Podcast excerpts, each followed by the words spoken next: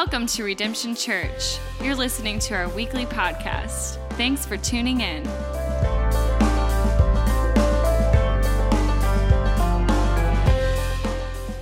I have a favorite Bible verse. My favorite Bible verse is Romans chapter 5, verse 5, that suffering produces character, character produces hope, and hope does not put us to shame because of God's love, which has been poured into our hearts through the Holy Spirit. That's my favorite Bible verse. And you can tell that I'm reformed because it has to do with suffering, but that's my favorite Bible verse. Now, what's your favorite Bible verse? Do you have a favorite one? Is it Philippians, you know, 4:13? Is it, you know, Romans 8:28, Jeremiah 29:11? Those tend to be some of the, the more popular verses, and all Christians, they basically have a favorite Bible verse. But did you know that non-Christians also have favorite Bible verses? Did you know that? I have a friend many, many years ago who was not a Christian. He had two Bible verses memorized. He, he told me um, Genesis 1:27 that God gave every seed-bearing plant for you to enjoy.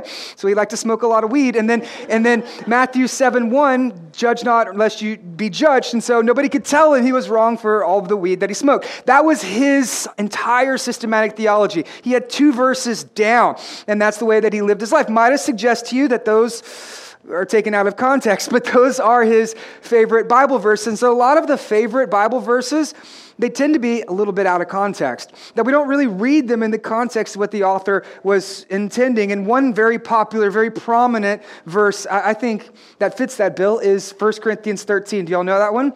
Love is patient, love is kind. How many of you ever gone to a wedding and, and you hear that? Like the officiant is, you know, speaking over the bride and the groom and says, love is patient, love is kind. It's the big wedding verse. It's the love chapter. Anybody know that one? My, my great grandmother, she even had it in the bathroom. And so while you're in the bathroom, kind of doing your business, it's the greatest of these is love. And you're like, okay, yeah. Um, who knows 1 Corinthians 13? Love is patient, love is kind. You familiar with that? What if I were to tell you that that section of scripture, it's really not about marriage? What if I were to tell you that section of scripture, it's not about um, romance, it's not about friendship or, or, fellowship, it's not about any of those things, that it's actually about something completely different. That everybody's favorite Bible verse is actually in response to their least favorite subject, the gifts of the Spirit. Don't believe me? Let's go ahead and read it, and we'll just see how 1 Corinthians 13 applies to the supernatural spiritual gifts through the Holy Spirit. Here's, here's what it says If I speak in tongues, Oh, there we go. That's a spiritual gift. If I speak in the tongues of men and of angels, but have not love, then I'm a noisy gong or a clanging cymbal. If I have prophetic powers, that's another spiritual gift. And I understand all mysteries and knowledge, and I have all faith. And I can remove mountains, but I have not love, then I am nothing. If I give away all that I have and I deliver my body up to be burned, but have not love, then I gain nothing. Love is patient, love is kind. Everybody's favorite. Love does not envy or boast. It's not arrogant, it's not rude. It does not insist on its own way. It is not irritable or resentful. It does not rejoice at wrongdoings, but it rejoices in the truth. Love bears all things, it believes all things, it hopes all things, it endures all things. Love never ends. But as for prophecies, they're going to pass away. As for tongues, they're going to cease. As for knowledge, it will pass away.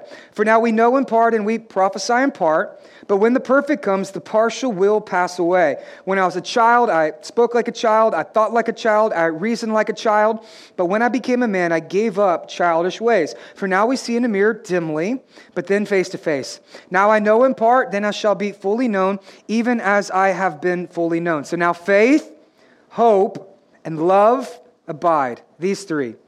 But the greatest of these is love. So today, we are in week five of a seven week series as we've been looking at the doctrine of the Holy Spirit. We called it a second look at the third person of the Trinity. And we're, we're speaking to, to bring some clarity and to cast some vision towards the type of church that redemption dreams and longs to be. Namely, that we would be a church that worships in spirit and truth. That we would be a church that is hungry and desperate for the Word of God and desirous for the works of God in our life, in our church, through the Holy Spirit. Spirit. And so when we started the series, we started in the Gospel of John because John gives us some of the richest, most theological instruction and teaching about who the Holy Spirit and Jesus is just teaching us about the person of the Holy Spirit, that the Holy Spirit is our helper, that he is our comforter, that he is our advocate, and that God sends us the Holy Spirit to enable us and to empower us so that way we can live a life for Jesus. And the main goal of the Holy Spirit is to glorify Jesus, and that the Spirit job is to point us to the truth of Jesus. And so John starts off by saying, Here's who the Holy Spirit is. And then we moved into Luke, and we did both Luke and Acts in one sermon. And that shows us what it means to be a spirit filled church, that, that we are filled with the Holy Spirit. So that means we're bold, that means we're passionate when it comes to sharing our faith and continuing the work and the mission of Jesus in the world because we're filled with the Holy Spirit. So we did John, and then we did Luke.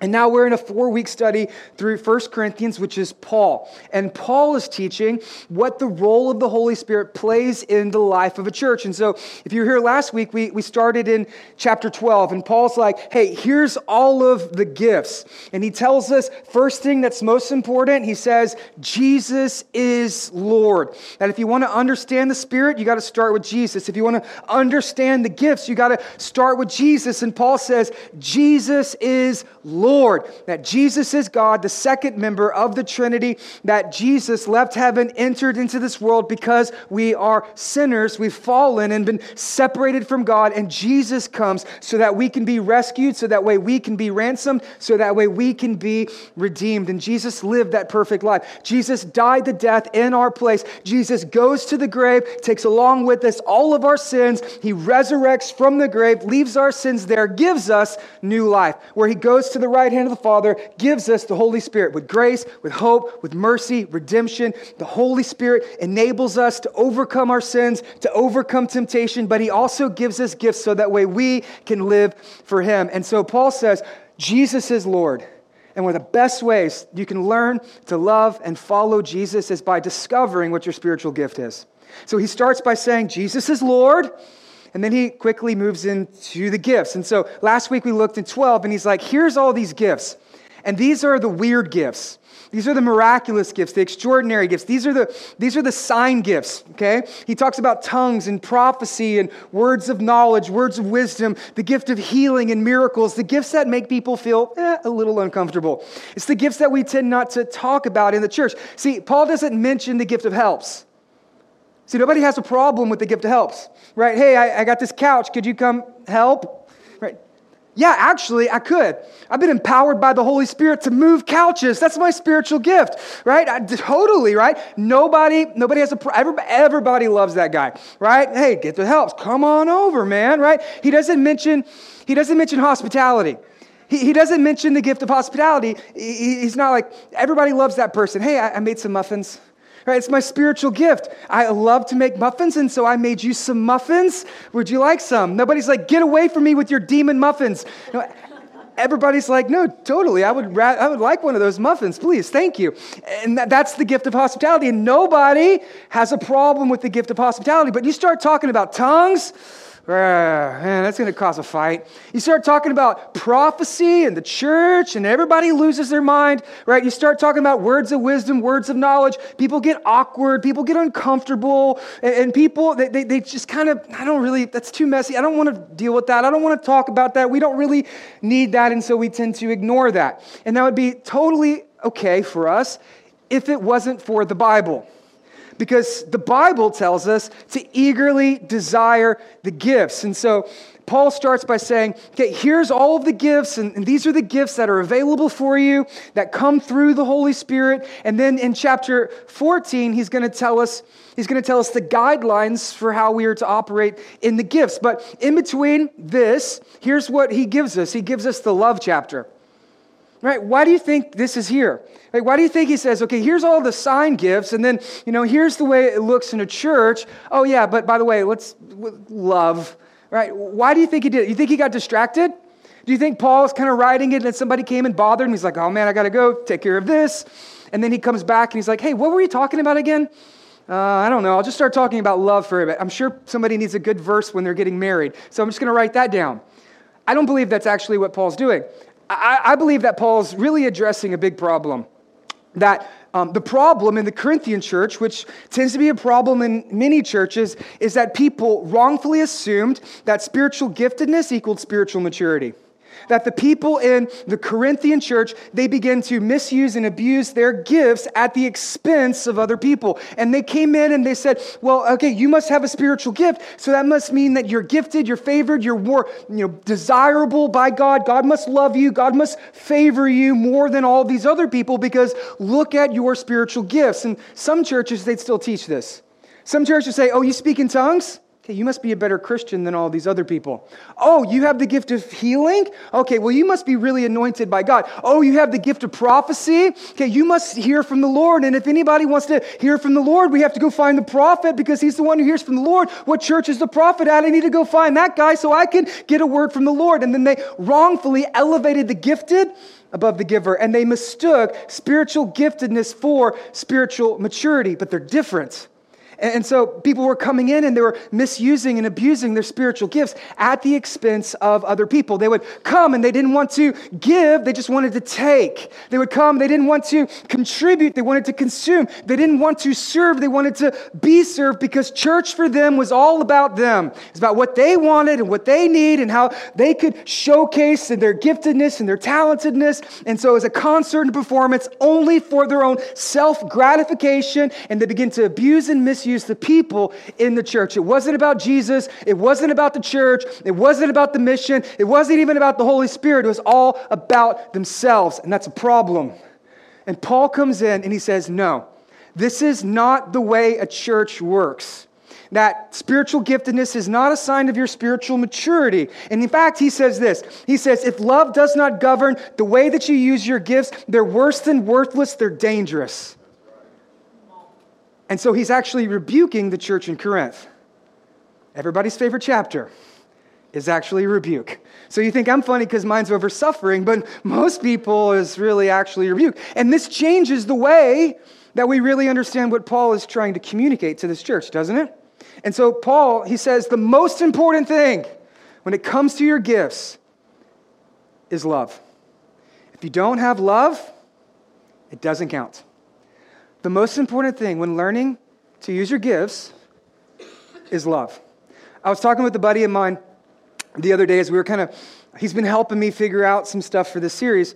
And he told me a story about his father in law. Now, his father in law um, is a, a, very gifted man, wonderful man, loves Jesus, loves the church, loves his family. I know his father in law because he was um, one of the elders of our church in New York. He's a, he's, he's a great guy.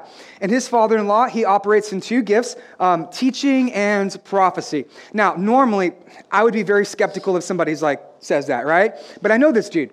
And, and I've heard him minister, and you know he's, he's, he's very accurate, and he has great theology, um, and he's a very humble, down to earth man. Just one of the most humble, down to earth men you'll meet in your life. And when he was talking to his father-in-law, he asked him, "How did you discover that you had these gifts? Or how did you know, you know what it looked like? What was the moment when you figured that out?" And he told him a story about when he was down in the Dominican Republic on a mission trip. And he was in the DR and he was serving on this missions team and they had a big gathering and there was probably a couple of hundred people there. And so the pastor's on stage and everybody's kind of there and they're worshiping and um, the pastor turns and looks to him and says, "You're going to preach." Now, me, I would have a panic attack, right? I mean, like, I don't know. I mean, I, was, not, I can't do that, right? Um, and so he points to him and he calls him on stage to preach. And, and so he goes up there and he's like, okay. So he begins to pray and then he just begins to preach about Jesus. And then he begins to prophesy to the crowd. And since that day, he's had both those gifts of teaching and prophecy. And my best friend, he asked him, he said, Well, you know, how do you think that happened? Like, what activated that for you? And his answer was simple, but it was profound. He said, Because I love the people. Love is the key to unlocking your spiritual gifts.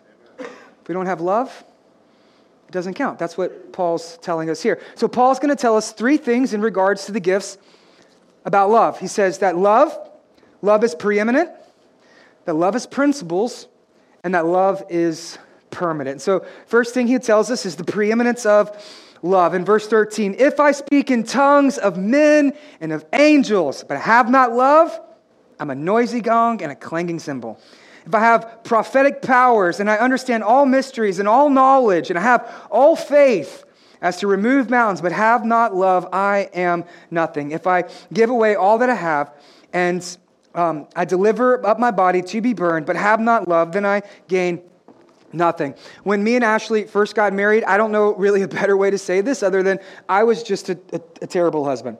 Okay, it's just the truth. The, the, first few years of our marriage, whew, they were rough. I, I, mean, we basically were just like roommates. We were the um, first of our friends who ever got who got married. Um, we were 22 years old and new Christians, and I didn't have any older godly men speaking into my life, teaching me what it means to treat a woman like. And so the first year was it was it was rough. I mean, we would just kind of go work. We'd come home, right? Stay up all night drinking and partying and hanging out with our friends. And occasionally I'd take her out on a date, but that was a really rough time. And I think what made it so bad was just simply how selfish I was. Okay, marriage, right? Marriage will show you how selfish you truly are. Because in my life, it was really about what I wanted. It's about what I wanted to do, what Ashley could do to serve me, what I wanted to do that night. It was really all about me, and it wasn't about the marriage. And it, it led to a lot of fights. And I, I, remember one fight that we got into, and me and Ashley were talking about it over dinner this week. Um, and, and she, was, she was really upset with me. And, and I didn't really know why. Guys, you ever been there? Right? She's mad, and you're like, I don't really know what I did. Um, but obviously, I did something to cause this and bring this upon myself. And so I'm trying to figure out what did I do to make her so upset with me? Because she was visibly frustrated. And I tried to give her a kiss, and she'd pull away. I tried to hold her hand, and she gave me the dead fish. Okay, you ever get that? The dead fish. It's like I kind of want to hold your hand, but I don't really want to hold your hand. Not right now, right? And so I could tell that it's not going well. And so I, I asked her. I said, "All right, babe, Seriously, what's the deal? Like, why are you, why are you mad at me? And, and she's like, you should know. I'm like, okay, I don't have the gift of prophecy in this moment. Maybe I should know. Um, and I was like, okay, look, look. I was like, just, just, just tell me, what did I do? And, and she said, she said, I don't feel like you love me. I was like, oh, really? What do you mean I don't love you? Right? Look at all these things that I do for us, right? I, I, pay the bills, right? I, you know, I pay for the apartment, I pay for our car, right? I paid for Chick fil A the other day. Look at all these things that I do for you. Of course I love you, right? Guys, just as a side note, wrong answer. Never say that in an argument. But that's what I want to do. I wanted to justify myself. And so I started saying, okay, here's the list of the things that I do. Right? I did this, I did that, I did this, I did that. If it wasn't for me, we wouldn't have anything. And so what do you mean? I don't love you. And then she said, You never tell me I'm beautiful and you never compliment me. I don't feel like you love me. I'm like, oh, that's important, right? I should do that. And so I was like, babe, you're beautiful and I love you. You think that, you think that fixed it, right? You would think that that would fix it, but it didn't. She said, if I have to tell you, it doesn't count, right? Okay, guys, I think I slept on the couch that night. But that's exactly what Paul's saying. If you can speak in tongues, but you don't have love, guess what? It doesn't count. You can speak in tongues and still be a jerk right? You can be married and still be a bad husband. You can pay the bills, walk the dog, take out the trash, pay your taxes on time and still not love your life, your wife very well. You can speak in tongues, and if you don't have love, it doesn't count because spiritual giftedness is not the same as your spiritual maturity. In fact, Paul says something very profound right here. He says, If you speak in tongues of men and angels but don't have love, you're a sounding gong or a clanging cymbal. You know what that is? That's annoying. You're annoying. Nobody likes you. You can speak in tongues all day, but if you don't have love, you're annoying. Right? This guy who's like, I speak in tongues. Right? I like to do it at home. I like to do it in the shower. Right? I want to do it at the, the community group. I want to do it at the Bible study. I want to do it at church. La, la, la, la, la. Everybody come listen to me. Everybody come look at me. I'm speaking in tongues. And everybody's like, that guy is annoying. Right? Because nobody likes him because he doesn't have any love. That's what Paul's saying. If you don't have love, doesn't count. He says, You can have all prophetic powers, right? I know the future. I know who's going to win the Super Bowl tonight, right? You can have prophetic powers, but if you don't have love, jack squat. Okay, that's what it says in the Greek. Jack, squat. It doesn't, it doesn't count. You, you, can, you can give all of your money away. I tithe, I double tithe, right? I've given it all away. And in the end, it doesn't count. You can have all the faith. You can say to the Sabine River, to the Edison Plaza, jump into the Sabine River, and it does it. And when you get to heaven, God's going to be like, meh, because it didn't count. You can have perfect doctrine and systematic theologies, Wayne Grudem's, John Frame's, completely memorized. You know all mysteries and understand all knowledge, but nobody's going to listen to you because nobody likes you because you don't have any love. And so it doesn't count. And this is what Paul's telling this church. He's like, You have all the gifts, but you don't have any love. And so it doesn't, it doesn't count because love, love is preeminent. That's right. Love is most important. Now, what do you think if Paul were to flip the script? What do you think if Paul were to say, I speak in tongues and I'm filled with love? Would it be a sound or would it be a song? Would he say, Yeah, I speak in tongues and I'm, I'm filled with love and it's a beautiful melody of the heart? It's a sweet song for my soul. It encourages me and it builds me up so that way I can serve God and love others better. I speak in tongues and I'm filled with love. I think that's what Paul would say because love is preeminent. And he, he's telling them, You got the gifts, but you're missing what's most important. You don't have any love. And so he starts by saying, Love is important, it's preeminent. And then he goes and he tells us what love looks like. What is love? What does love look like? What does love do? What does love, what does love mean? And so he tells us what this means, and here's, here's what he says that love is the principle, right? Love is patience, love is kind. Love does not envy or boast. It is not arrogant. It's not rude. It does not insist on its own way. It's not irritable or resentful. It does not rejoice at wrongdoings, but it rejoices in the truth. Love bears all things, it believes all things, it hopes all things, love endures all things. What I love so much about this section of scripture is that it proves that love is not just a feeling, but love's actually a decision. That love is not just a feeling, but love is actually a decision. One of the, one of the most confusing words I believe in the English language is the word love. That we say we love everything, and the word has almost lost all meaning because we love everything. Like I love you, I love Jesus, I love the church, right? I love Ashley, I love Esther, I love tacos, right? I love lots of things, but they're not they're not the same thing. And we say we love everything, and the word has almost lost all of its meaning. And we live in a day and age to where love is entirely self-love. It's self-centered. It's you know self you know it's about the individual, it's about the self. And, and, so we live in that day to where everything's about you, everything's about me, what you can do for me, how you can please me, how you can serve me, how you can make me happy, my life, my wants, my needs, my preferences, my proclivities. It's all about me, me, me, me. What can you do for me? And I want to be loved and I want to feel loved and I want people to love me. And why doesn't anybody love me? And we get so focused on love and we talk about it, but nobody actually feels it. And we get so consumed with love, but nobody actually feels loved. And see, the world will say, if you want to be loved, then you need to go in. The Bible says, don't go in, you need to go out. That love is not about you, but love comes from Jesus. That love's not from people or places or things, but love comes from the Lord Jesus and what he does in you, he wants to do through you. So don't go in, go out. That love is what you do, it's not just what you say. And so, Paul, he's teaching the church what it looks like to love. And so, I'm going to say something that's going to be a little controversial, and some of you may disagree with me, and I'm probably nothing new, but um, I believe that Jesus possessed the fullness of the spiritual gifts.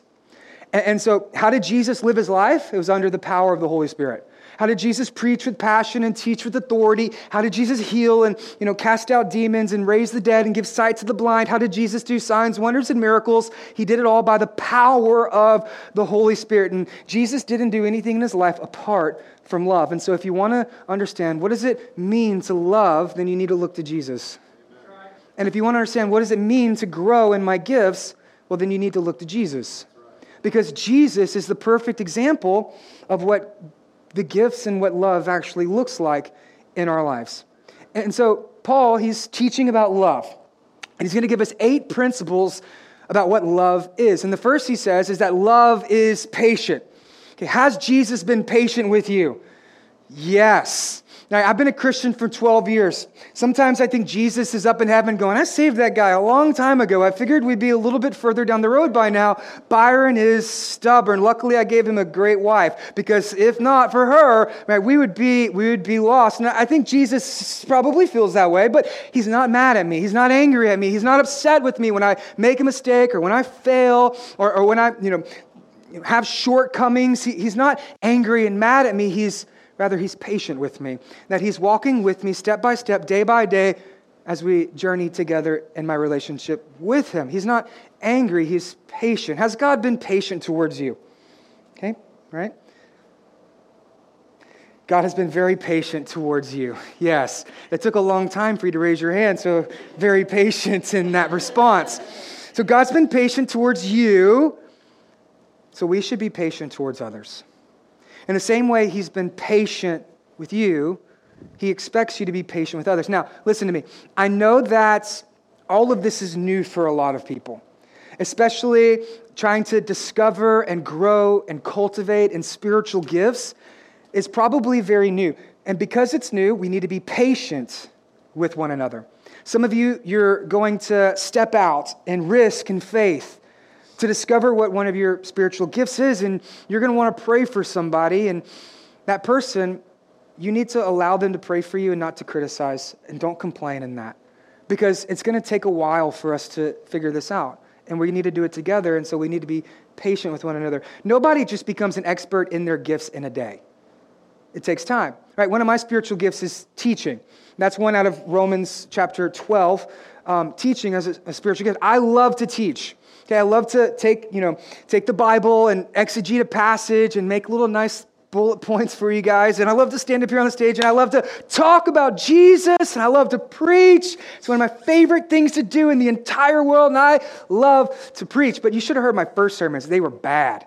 I mean, they were terrible. And some of you are like, we're terrible. We're like 25 minutes into this one, and I don't know where. Okay, they were terrible, but they, I praise God for a small church in Houston that let me preach twice a year so I could grow in that gift. Because they gave me the opportunity to grow in that gift, and they were patient with me. There was a woman in the church, her name is Miss Rachel. She's like 100 years old. That is not an exaggeration. She is actually 101 years old now. So, um, and when I would preach there, y'all thought I, you thought that I was loud here.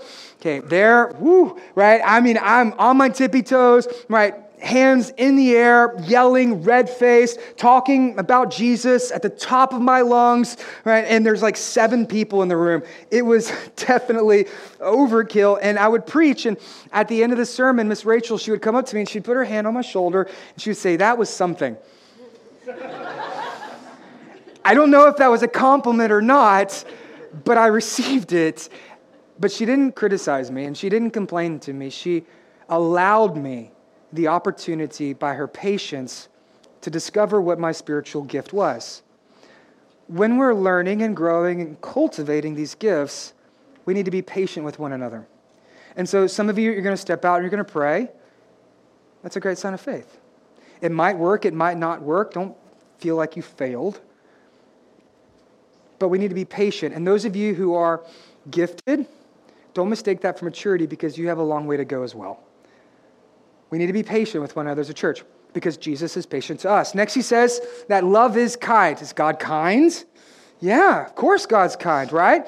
I mean, he gave you life. He didn't have to do that, right? You could you could not be a Christian. You could go to hell. I mean, all those things are possibilities. I mean, he didn't have to save you, but he wanted to save you. He wanted to give you the grace and mercy and hope and the redemption that is available from him through Jesus. He didn't have to, but he wanted to because God is kind. And so when it comes to our gifts in our church, we need to be kind to one another because we've received kindness from God.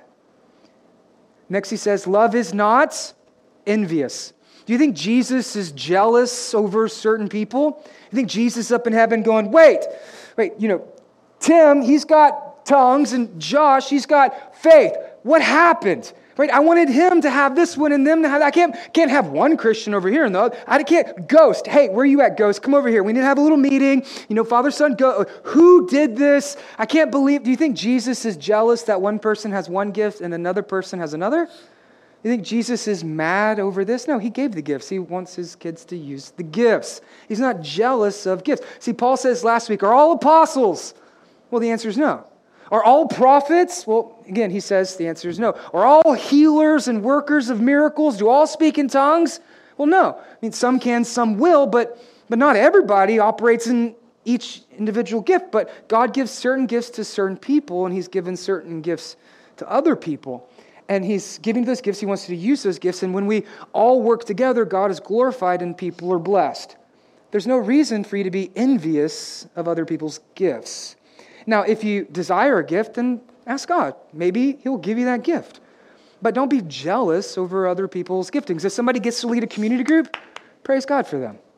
Right? Don't criticize. Don't, don't become envious over another person. If somebody gets to preach a sermon on Sunday, right, praise God for them. If somebody gets to pray for them or if somebody gets to have a word for another person, don't be jealous of other people's gifts. Instead, realize that God's given me gifts, He's given them gifts, and He's given us all a church. And when we work together in that church, then we become the fullness of the body of Christ.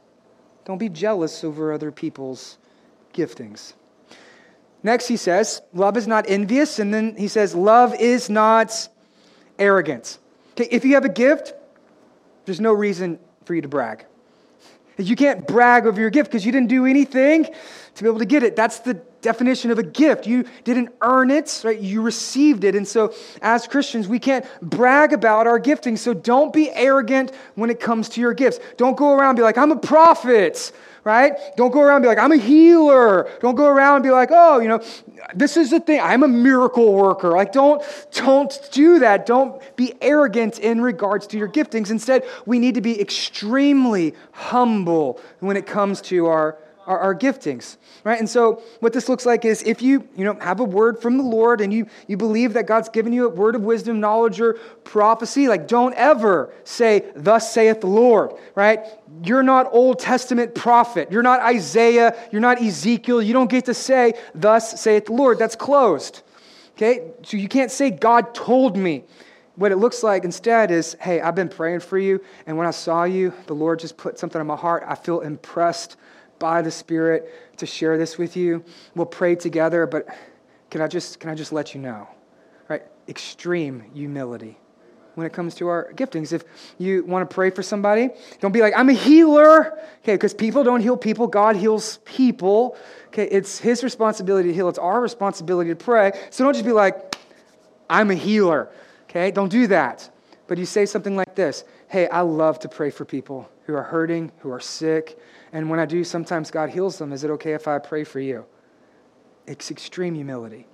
When we come to our gifts, we can't be arrogant, but we need to be humble. And that's what the church looks like. And then he says this He says, Love is not arrogant. And then he says, love is not rude. Another way to say this is love is not inconsiderate. Okay, don't be inconsiderate when it comes to your gifts. If you go up to somebody like, I have to pray for you, I want to pray for you, I must pray for you, I'm gonna need to pray for you. And the person's like, no, guess what? The answer's no. Okay, you can be like, no, I got a gift and I'm gonna pray for you. No, like you can pray at home and God can hear your prayer there. But here, okay, if they say no, the answer's no. Don't be inconsiderate of other people. Listen, we have dozens of um, people who visit Redemption every single week for the first time. And church, is already awkward enough. We don't need you adding to the awkwardness of it all. Okay, if somebody's like, please don't, don't. Don't be pushy. Don't be inconsiderate. Don't be rude of other people. You need to take into account that there are other people in the room and we need to realize that we're here to serve, and we're not here to demand our own way. Another way that it says it is love defers. And so, yeah, you, you might you know, have the ability, but that doesn't necessarily mean you have the right. Love defers. In the book of Hebrews, it says that we need to submit under the church elders so when they give watch for us over our souls, it's a blessing and it's not a burden. When you are inconsiderate of others, when you're pushy, when you're rude, or when you're arrogant, especially in regards to the gifts, you make my job so difficult. Okay? But we want this to be a church to where, to where people are growing, people are learning, but we want to make it a safe place for people to do so. And so love is not rude, love is not irritable. Hey, this is a person who's always teetering between chaos and conflict. Okay, you know, just that one little bump, just the smallest thing, boom, sets them off, right? And they fly off into a, a fit of rage, right? They fly off the handle and they get really upset, and everything's the biggest deal in the world, and they're angry, right? You know that guy? And, and, normally they come up with very religious reasons as to why they are the way that they are. But if your religion's making you angry, you need to check your religion. Because the last time I checked, Jesus wasn't up in heaven angry. It's not like Jesus is up in heaven going, if they mess up one more time, I'm going, I'm going Old Testament on them. Frogs, plagues, locusts, right? Fire from heaven, smites. That's what I'm doing. He doesn't do that. Jesus ain't up in heaven waiting to smite you for the littlest inconvenience. Hey, Jesus is slow to anger. The wrath of God has been satisfied on the cross. It's been poured out on Jesus, and so there's none more left for you. So Jesus is not irritable towards us, and so we don't need to be angry towards the person sitting next to you. Because, listen, if you're always looking for a reason to be mad, you're always going to find one. But if you're looking to be like Jesus and to grow in your gifts, then we need to love. Because love is patient, love is kind. Love is not irritable. And then he says, love is not resentful. Another translation that some of y'all might have, it says this that love keeps no record of wrong.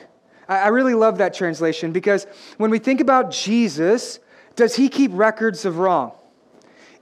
when Jesus goes to the cross, he dies in your place for your sins that he received the penalty of your sins, goes to the grave, resurrects, gives you grace, mercy, hope, salvation, and then he restores and he reconciles you to the Father so that when you stand before him, you are the righteousness of Christ. And when God sees you, he doesn't see your sin, he sees his Son. God keeps no record of wrong. Your past, your present, your future, forgiven.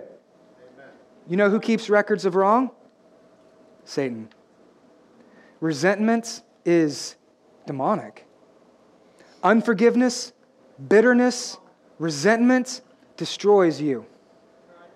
See, the other person, they're unaffected by your unforgiveness, but you, it kills you. I've seen it over and over again. Very gifted, very talented men and women come into the church or, or, or they meet Jesus or they even get into ministry and then bitterness takes them out, unforgiveness, resentment. It prevents you from being who God's made you to be. If you're holding on to that, if you're unwilling to let those things go, then you're not going to experience the life that God has for you. And I wish I could go into all of it today, and, and we, could, we could talk about this, but we definitely don't have enough time to unpack this subject. But Paul hits a very deep nerve here that so many people walk around carrying unforgiveness, and bitterness, and resentment. We're not able to become the people God's created us to be. If somebody sinned against you, please forgive them. And you say, but you don't know what they did. You don't know how they hurt me. I don't know but God does. And ultimately, every sin is really a sin against Him, and so let Him handle it. They need, they need justice. Well, okay, well, last I checked, He handles justice. So if justice is to be paid, He'll take care of that. But you need to give it to Him because you cannot experience what God has for you. You will not grow and operate and work in your giftings, and you will not be able to be the church like God has called you to be if you're resentful of other people. It's a deep nerve, right? Anybody else convicted right now? Okay, good. Good. So let's just move on. Love, right? Love is truthful. Okay? Love is truthful. Jesus says, I am the way, the truth, the life. So truth is a way to life. We don't rejoice in wrongdoing. We don't celebrate over sin right? We don't, we, we don't laugh when other people make mistakes, right? We don't get glad at other people's shortcomings. but we always look for opportunities to speak the truth in love so that way people can become who God has created them to be. Love is truthful. And here's what Paul's saying He's saying, Love is the way for us to grow in our gifts. It needs love. If you don't have love, it says you don't have anything. And so if you're if you want to be a leader and you don't love the people you lead, guess what? You're not a good leader. Right? If you want to be a teacher and you don't love the people you're teaching, guess what? You're not a good teacher. If you want to pray for somebody for healing and you don't actually love that person, you're not going to be a good healer. If you have a word of prophecy and you want to prophesy into someone, you say, I don't love them, well, you're not going to be a good prophet. If you don't have love, it doesn't count. Spiritual giftedness is not the same as spiritual maturity. And this is one of the things that just frustrates me about the American church. In the American church, we become so enamored with the cult of celebrity that we've sacrificed spiritual maturity. That people will come into the church and we look to other people to do what God has called us to do. And we, we, we have our favorite worship albums, we have our favorite pastors and our favorite podcasts. And we think, oh, well, these are the people and these are the celebrities. And in our own life, we don't grow because we refuse to do the work that God has called us to do. We become so enamored with celebrity, we've sacrificed spiritual maturity maturity. That some people will come into the church and they're gifted and they're talented and they're wonderful and they can play the guitar and they can sing and they have a nice smile and they're mildly attractive. And the church will put them on the stage and they'll say, Oh, here's the person that's going to help grow our church. We're going to put them up here and, and, and we're going to put them in a place of ministry. They don't have the maturity to sustain. And it's ruined churches over and over and over and over again because we don't have the maturity to continue the ministry. I've seen it in our church. I've seen people come into the church and, you know, they're, they're gifted and they have a little charisma and, you know, people tend to like them. And so they, they gravitate towards them and, you know, they do well for a while and they, you know, join a community group and then they kind of lead a community group and maybe they're, you know, on praying for people or maybe they, they join the band or they lead in an area. And the moment that they don't get their way, the moment that something you know, goes wrong, the moment that they have interpersonal conflict and they can't really bring any resolution, or there's some secret sin that's exposed, and then they refuse to repent and they refuse to be humble in that, they're gone. Why? Because they had the maturity, they had the giftedness, but they did not have the maturity. See, listen, the church is not lacking in gifts. Okay, the Corinthian church, they were not lacking in gifts. They had all of the gifts. They had an abundance of gifts. They had an overflow of the gifts. The Corinthian church, they were not lacking in the gifts. Paul says you were lacking in love. The church is not lacking in giftedness. The church is lacking in love for Redemption Church, I would rather have a church filled with marginally talented and gifted people who are hungry and desperate for the Word of God, who love Jesus, who love their church, than have an all star staff of people who don't love, don't give, don't serve, don't care, and it's all about them, and it's all about their life, and it's all about their platform, and it's all about their ministry, and it's not about Jesus. The church doesn't need more celebrities, the church doesn't need more all stars, the church needs love love. This is what Paul is addressing to the Corinthian church. He says, You have the gifts, but you don't have love. That love is preeminent, and love is the principles. And then lastly, he's going to tell us that love is permanent. Here's how he says in 8 Love never ends. When Jesus said he loved you, he means it. When Jesus died on that cross for your sins, he meant it. When Jesus saves you, he meant it. He's not going to give up on you. He's not going to walk out on you. He's not going to turn his back on you. He's never going to leave you. He's never going to forsake you. Jesus' love never ends. If he loved you then, he will love you now. He will love you then. Love never ends. Amen. But prophecies will. Prophecies will pass away. As for tongues, they're going to cease. As for knowledge, it's going to pass away. For we know in part and we prophesy in parts, but when the perfect comes, the partial will pass away. When I was a child, I spoke like a child, I thought like a child, I reasoned like a child. He's calling the Corinthian church childish. Do you see that? Amen. The way that they live, run, and operate their church, he says it's childish. It's all about them and it's not about others. He starts by saying that it's worthless, and now he's telling him it's actually childish because they're selfish when it comes to their giftings.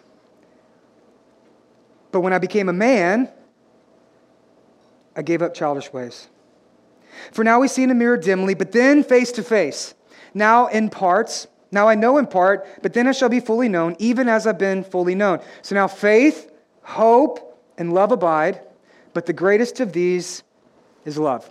Now, some people, they're going to read this section of scripture and they're like, well, there it is. Byron, there it is, right?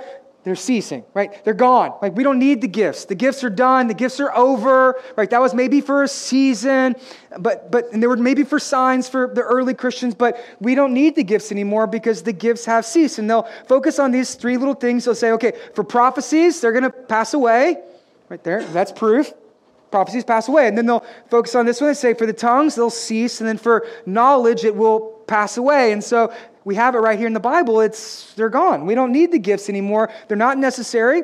And the church doesn't really have them. So some of us, we were raised in this type of tradition.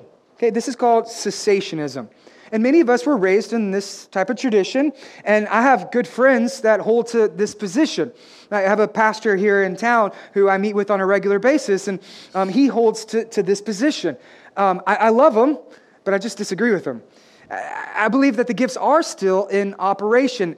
Um, and that's kind of the way that we teach. I was talking with a lady in our church last week um, who might come from this kind of tradition. And she told me, she said, Yeah, I've heard all of this before. You know, here's all the gifts, and here's what they look like. And, you know, here's, here's these, but we don't really talk about those. We get to kind of pick and choose what gifts we like. But we don't want those gifts. We don't talk about those gifts because, well, now we have the Bible, and so we don't really need those gifts.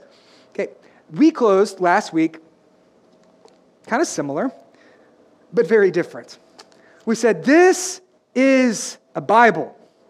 We love the Bible. We believe the Bible, that the Bible is the all sufficient, satisfying, living, active Word of God. This book is the final rule and authority in the life of a believer. This book tells us who God is and how we live. Redemption Church is a church by the book. We love the book. We preach the book. We teach the book. We study the book. We, we verse by verse through the book, right? We're fixing to start the book of Mark. It's going to take us 56 weeks to knock the thing out. We love the Bible. And the same Bible we love and we believe is the same Bible that says to eagerly desire the gifts.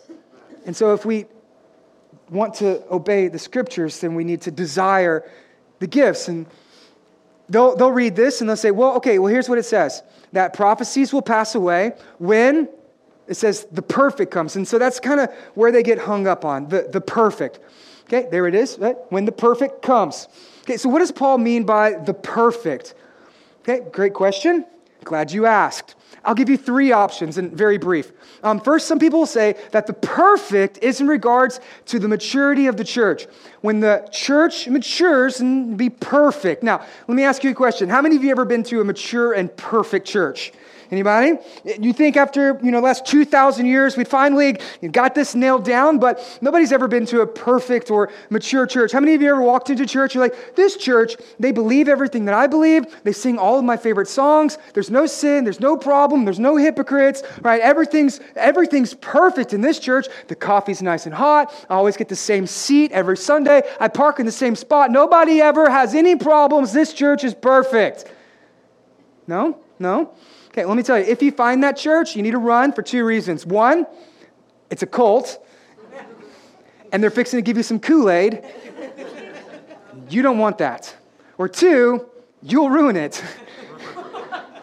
because you're not perfect, and wherever you're at, you're going to mess it up. And so, nobody's perfect, and wherever you're at, mm, it's not perfect. Okay? So, until the church is perfect, or until you leave, the gifts are still here. So, the maturity of the church, I don't think that's what he's talking about. Second, some people say the completion of the Bible. When the Bible is finished, when the last apostle died and he put the period on the last book of the Bible and the book was closed, well, then the gifts left. That we have the Bible now, and so we don't need the spirits. Okay, now I love the Bible.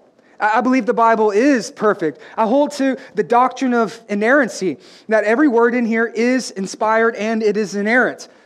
But I don't believe that this is what Paul is talking about when he says the perfect. Okay, I, love the Bible. I've read this book. I've read this book, you know, front to back. I got notes and highlighters and scribbles and tear stains on the pages. Like I've read this book, but I still wouldn't be able to say I've seen him face to face, like Paul says. That I am known, but I'm not fully known and I've never been made perfect. And so while I love the Bible, I, I just don't think that this is actually what Paul's speaking of for the ceasing of the gifts. So there's a third option, and this is where we land the second coming of Jesus.